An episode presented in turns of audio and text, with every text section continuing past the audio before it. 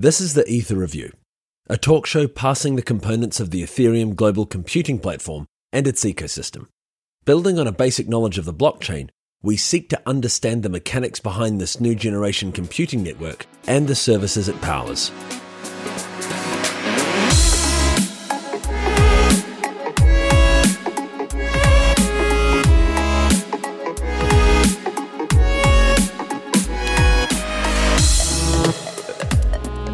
On this episode, Charlie Shrem and Jason Granger explain the Main Street Investment Fund, a limited partnership which distributes its revenues to addresses associated with self verified token holders. A separate company, Intellisys, manages the fund. The intricate problem solving required to create a legal token on the Ethereum blockchain that is backed by traditional investments is fascinating to behold. Main Street started accepting funding on the 27th of February. So this episode is coming out a bit late. You can find links to both Main Street and Intellisys in the episode notes. The first thing that we should probably do is reacquaint the audience with who you guys are. How about we start with you, Jason? Sure. Well, thanks for having us on your show, uh, first of all. And uh, a bit about my background. I come from the traditional banking, investment, private equity world. I started my career in banking during the rise and fall of the financial crisis. Um, I was sitting, I sat there at the table uh, as credit analyst and watched a lot of money go out the door without much uh, regard for the amount of risk that the bank was taking, and then ended up doing a lot of the workout loans or the workout uh, efforts uh, for the loans that uh, we shouldn't have made. So it was an interesting time. It was a great learning experience just to understand how the real world of money works. And then in 2007, I moved on to a family owned business, a family office of sorts. And we managed a lot of different types of investment funds. Uh, we were heavy into healthcare.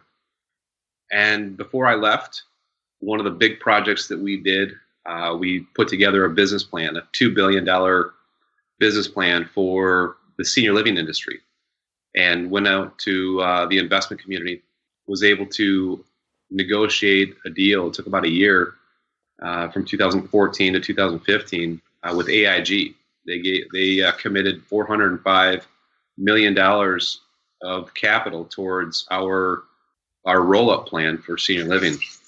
And then in 2016 early in 2016 i decided to move on it was a family business. And as you know, there's certain dynamics that go on in a family business. And it, yeah, absolutely. It, I had a different vision for how we were going to grow. I was, uh, I handled all of our operations. So I oversaw the entire, I had 25 people underneath me and uh, we had a pretty, pretty big operations team.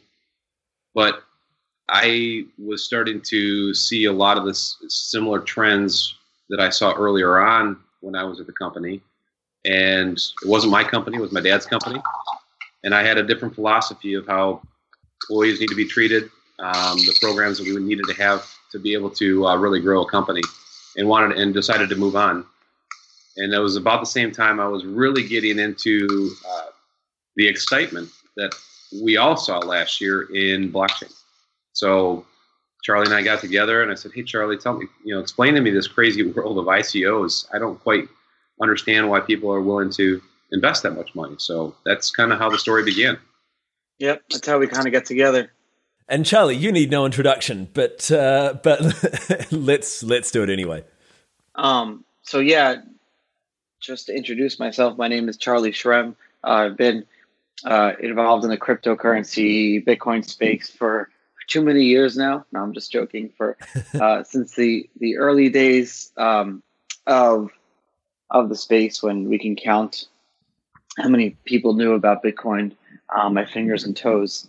And uh, I started the first uh, the first I guess larger scale Bitcoin company called BitInstant, and we at one time we were doing uh, uh, a pretty decent market share of all Bitcoin to dollar purchases and sales, and that was really exciting. We had like 30 people working for us, and and uh, one of the first uh, investments in the space. And I went on to to found the the Bitcoin Foundation and be its vice chairman and uh, invest and and uh, be an advisor for for a dozen or so different projects in the space.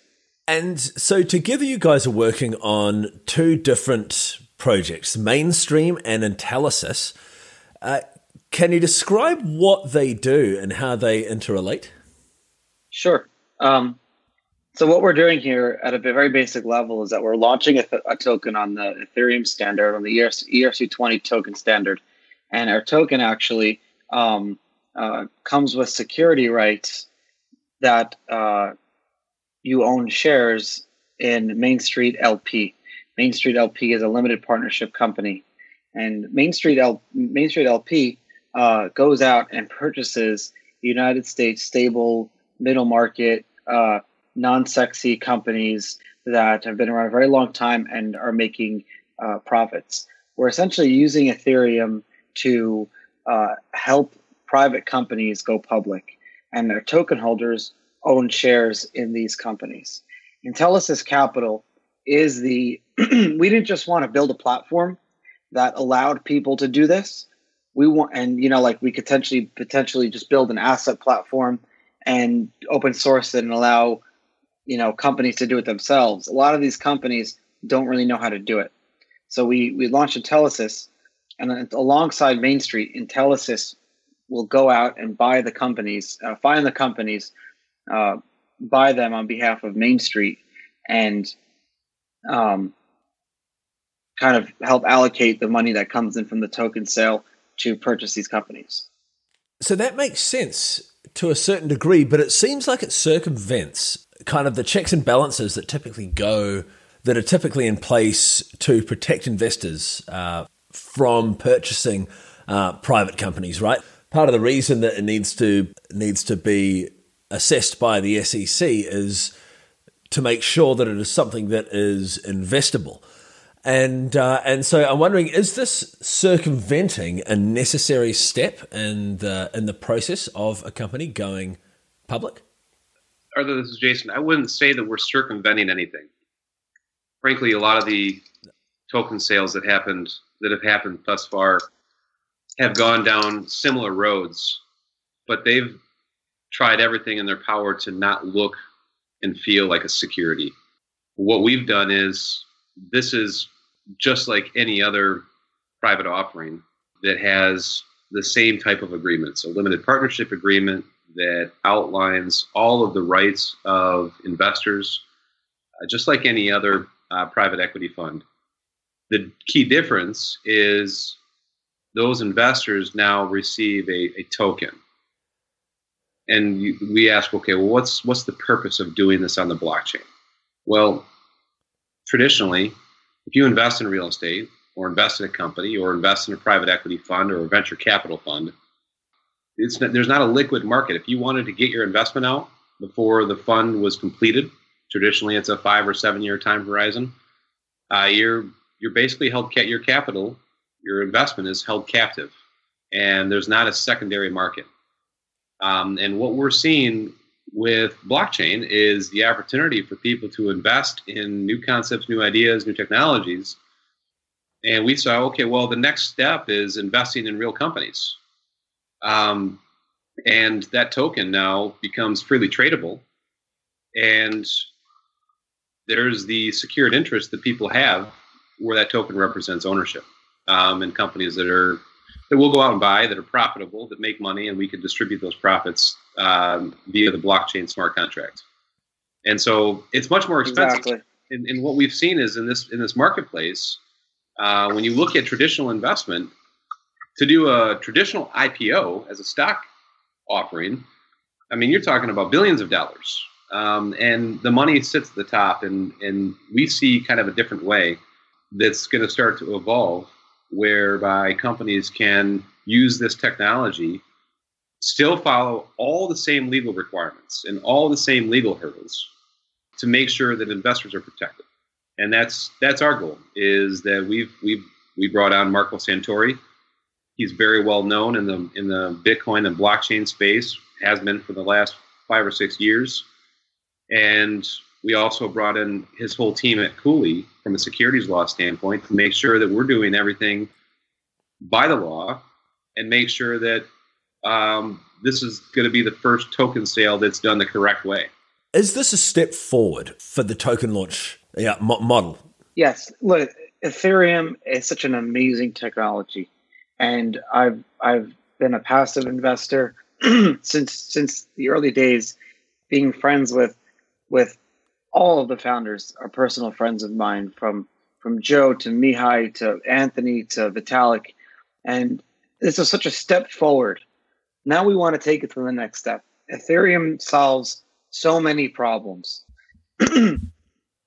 but one of the killer apps, I think, for Ethereum is the ability to tokenize assets and to securitize them. Essentially, tokens that are backed by real world assets. Imagine a world where if you're a real estate developer and you want to build a, a complex of flats or apartments and you want essentially to, to raise the funds to build it, you already have a reputation, a good one, and you want to sell tokens on Ethereum that represent ownership in your uh, development complex. Things like that. Imagine a world where a farmer in South America can can sell tokens that represent his profits or shares in his farm um, and sell it to someone in China or in the United States. I mean, you're you're breaking down global barriers. You're circumventing and kind of transcending the whole global uh, financial monetary system, but not just with money, but with actual like assets. And that's why this is so exciting. That's why I got involved in this project because there were so many other projects doing some great things, but I just didn't want to just, you know, create a token on Ethereum that promises to build a technology and then have a developer roadmap for five years and not really do anything with it. You know what I mean? Like I want to actually do something, provide a real world utility. So the custodianship of the assets are attached to the token, and the token is the custodianship of the token is tracked by the blockchain. But what if the the token is stolen or lost? Um, is there? I mean, is there some recourse in that situation? It's a good question, and it's a question that that we're constantly trying to come up with answers to them. Uh, unlike unlike something like the DAO, where there's a hundred million dollars kind of sitting in a smart contract, um, there's no there's no funds lost in in a situation with Main Street because the tokens represent ownership in a portfolio company in this company. So when you buy the tokens, you register the security. So Jason can explain to you how uh, the token, merely the token itself, is not the security, but uh, actually registering the token and registering it yourself as a security holder. Jason, can you explain that better, actually? Yeah, um, and I, I think I understand what you're asking, Arthur.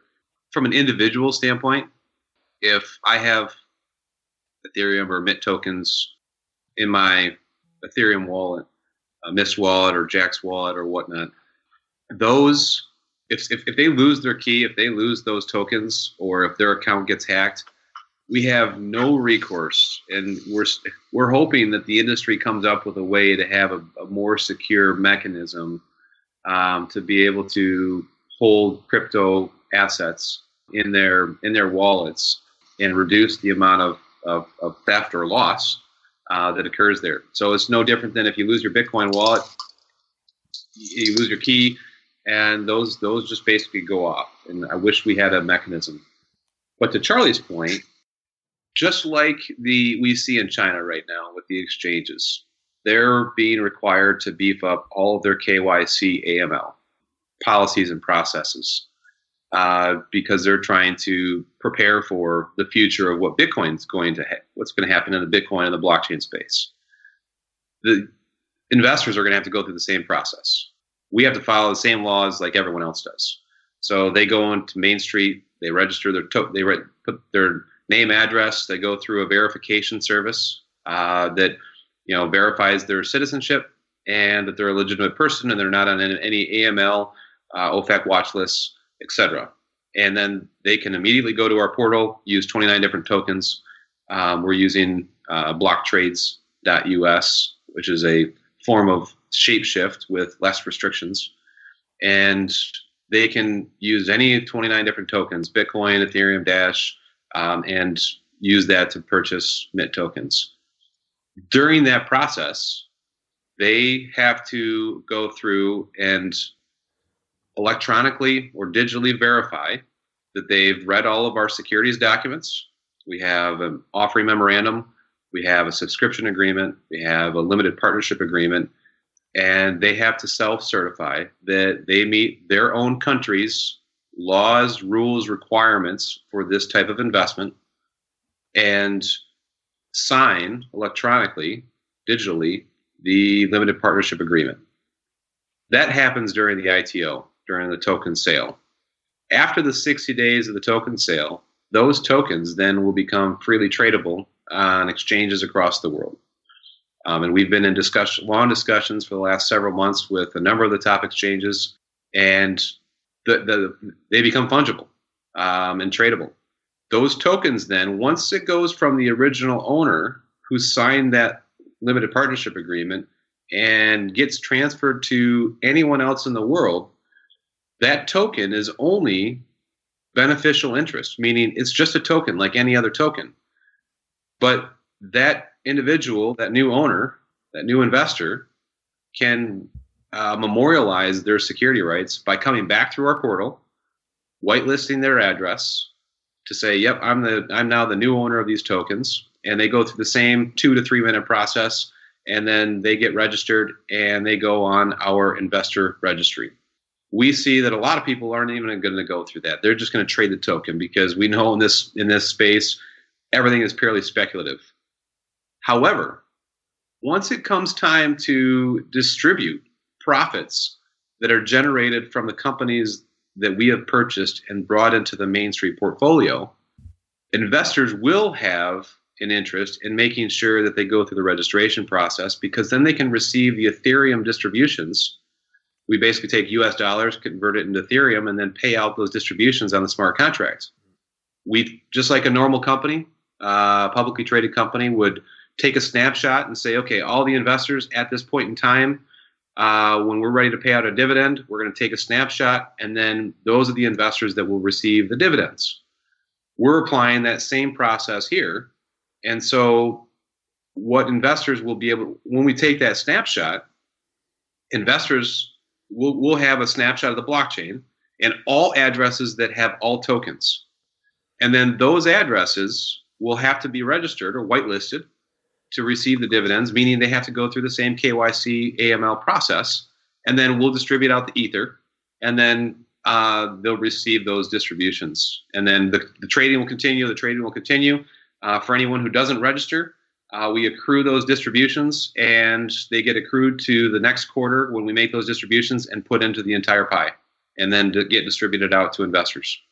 Anything that's never, anytime there's a unspoken for distributions, those never go to us. Those are always still the investors, um, and they'll just accrue. This is fantastic. Uh, it's not a fungibility issue, right? I mean, t- typically, I think of when you have jurisdictional concerns, you have uh, you have fungibility problems where you have some tokens that meet uh, meet the necessary jurisdictional standards and others that don't.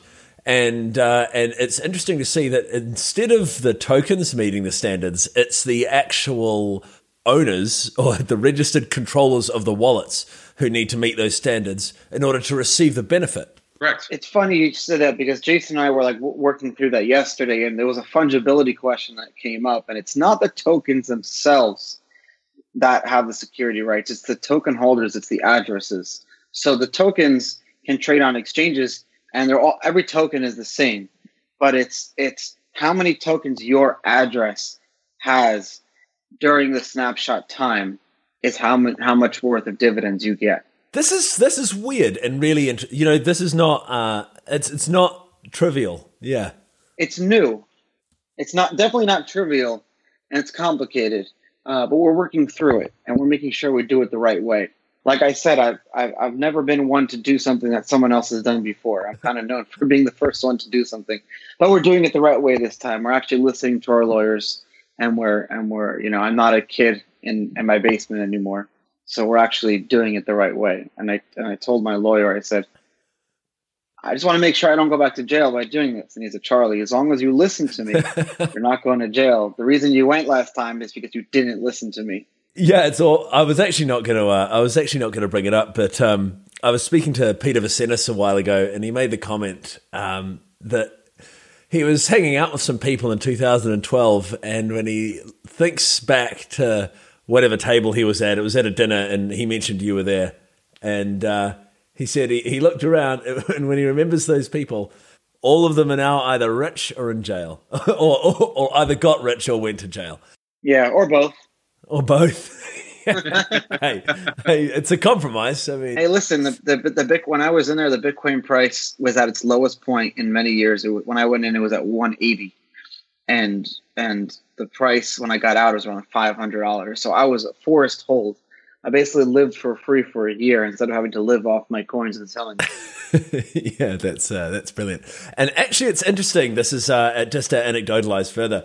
Um, I, uh, I just the other day I had one of those hot, shock horror things. You know, I uh, I lost a password that uh, encrypted a private key.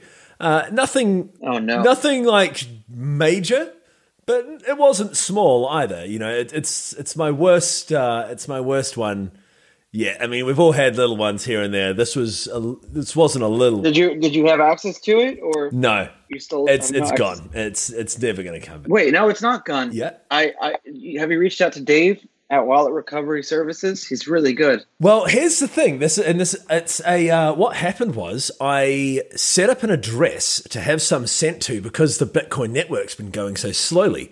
And I set it up on blockchain.info and I used a LastPass password, but I didn't check to see that it had been saved in LastPass. And um, and so I think it's a pretty good password.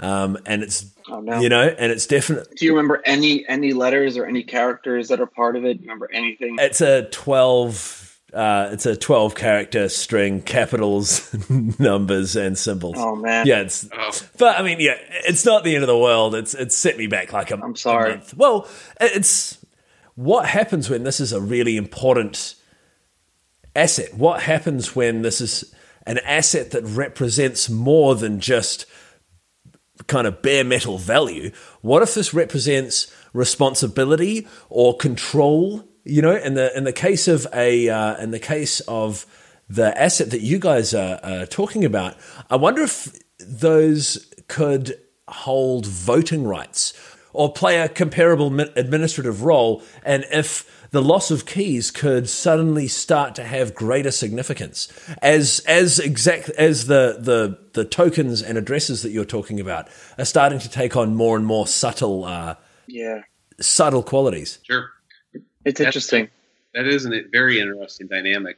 Um, one that we didn't want to try out until we get the first part done.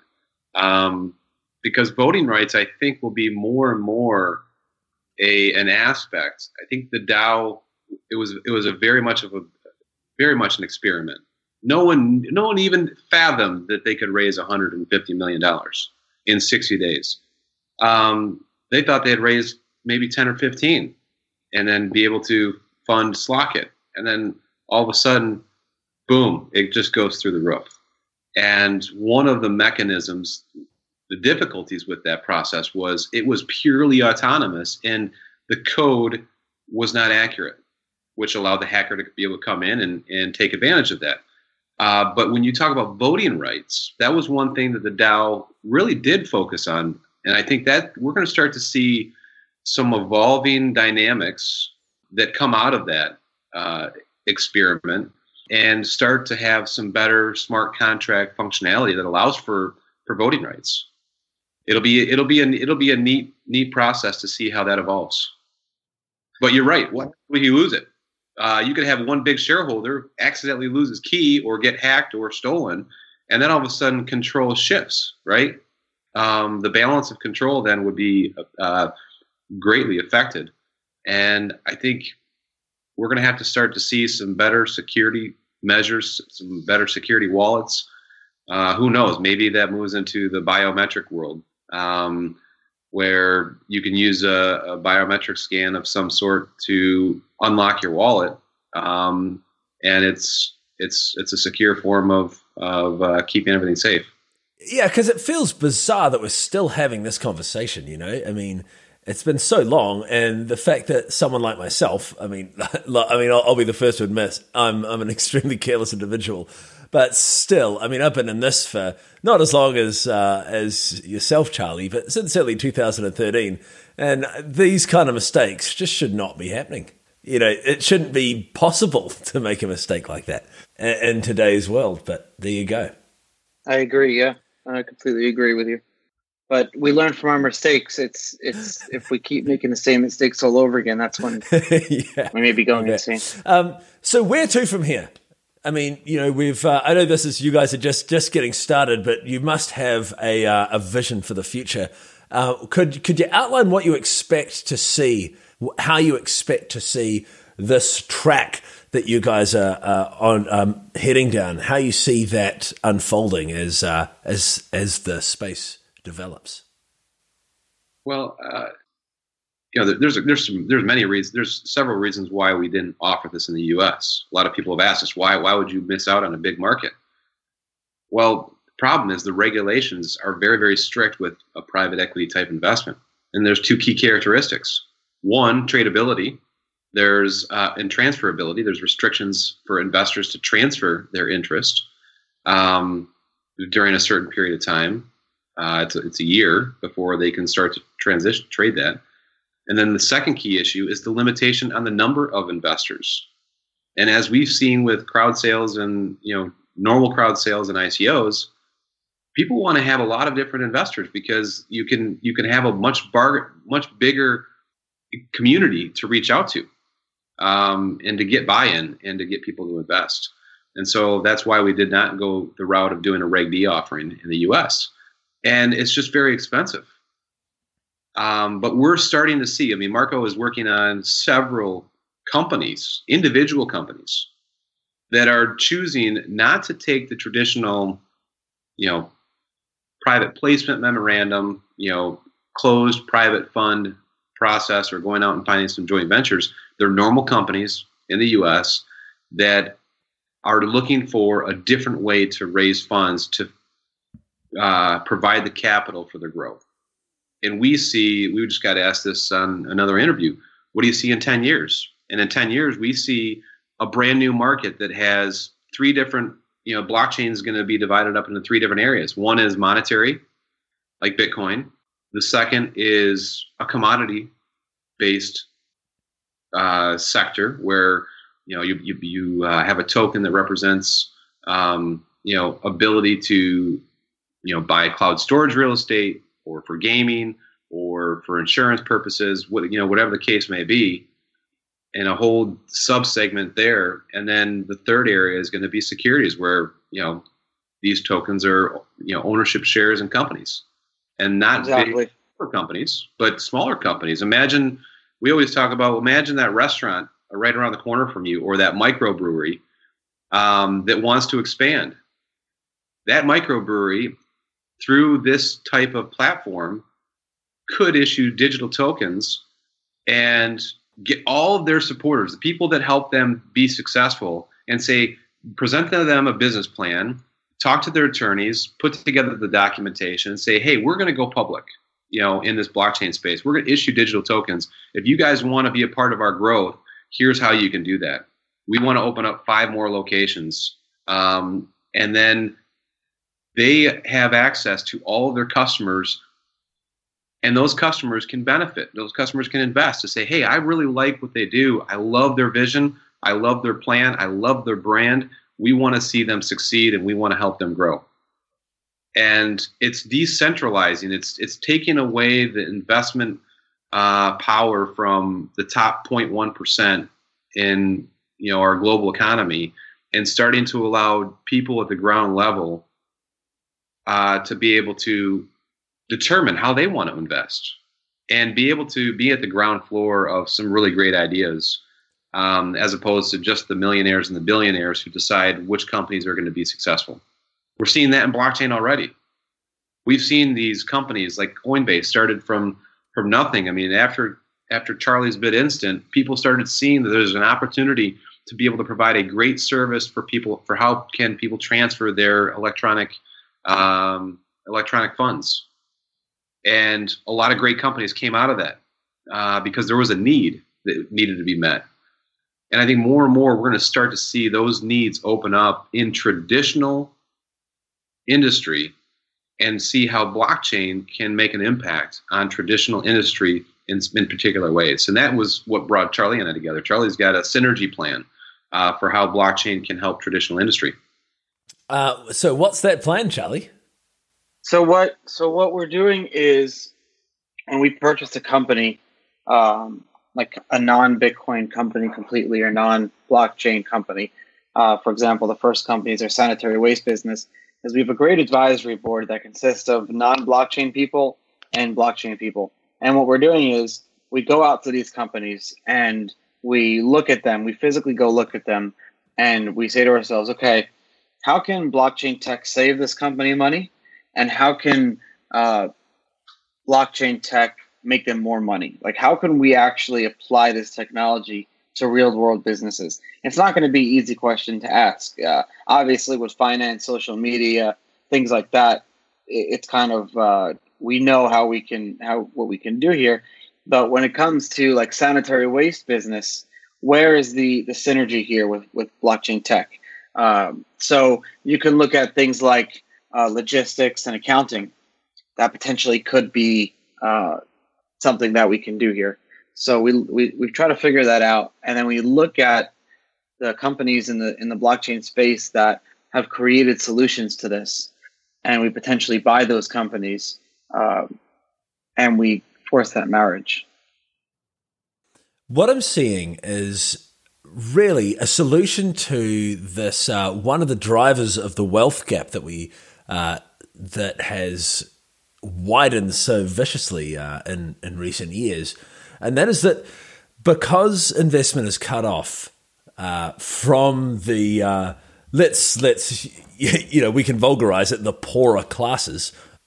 The ability to earn a, earn interest on their capital is is limited, and because as we've seen over time, um, the accrual of interest is, has come to take up uh, interest on capital has come to take up the majority of uh, of the income of the world now, or the wealth generation of the world, whereas it used to be labor. Um, now this gives the opportunity to and to reap the benefits of some of that uh, of some of that interest that is typically that is typically reserved for the wealthier classes. Exactly. Is this the killer app for uh, for blockchain that you guys see? I mean, I mean, obviously it is to. So let me rephrase that. Is there, this the killer app for blockchain? I, I think it's one of the killer apps for, for blockchain. I think that anything that, that that creates new infrastructure that gives people an option to use the old system or the new system is a killer app for blockchain tech. Well, I'll um I'll uh, I'll let you guys go, and uh, I'll um have this out. Well, geez, I suppose I've got to get this out like immediately, don't I? If you can. Um, Thank you so much. Appreciate it. Hey, no worries. Thanks, guys. Have a great day.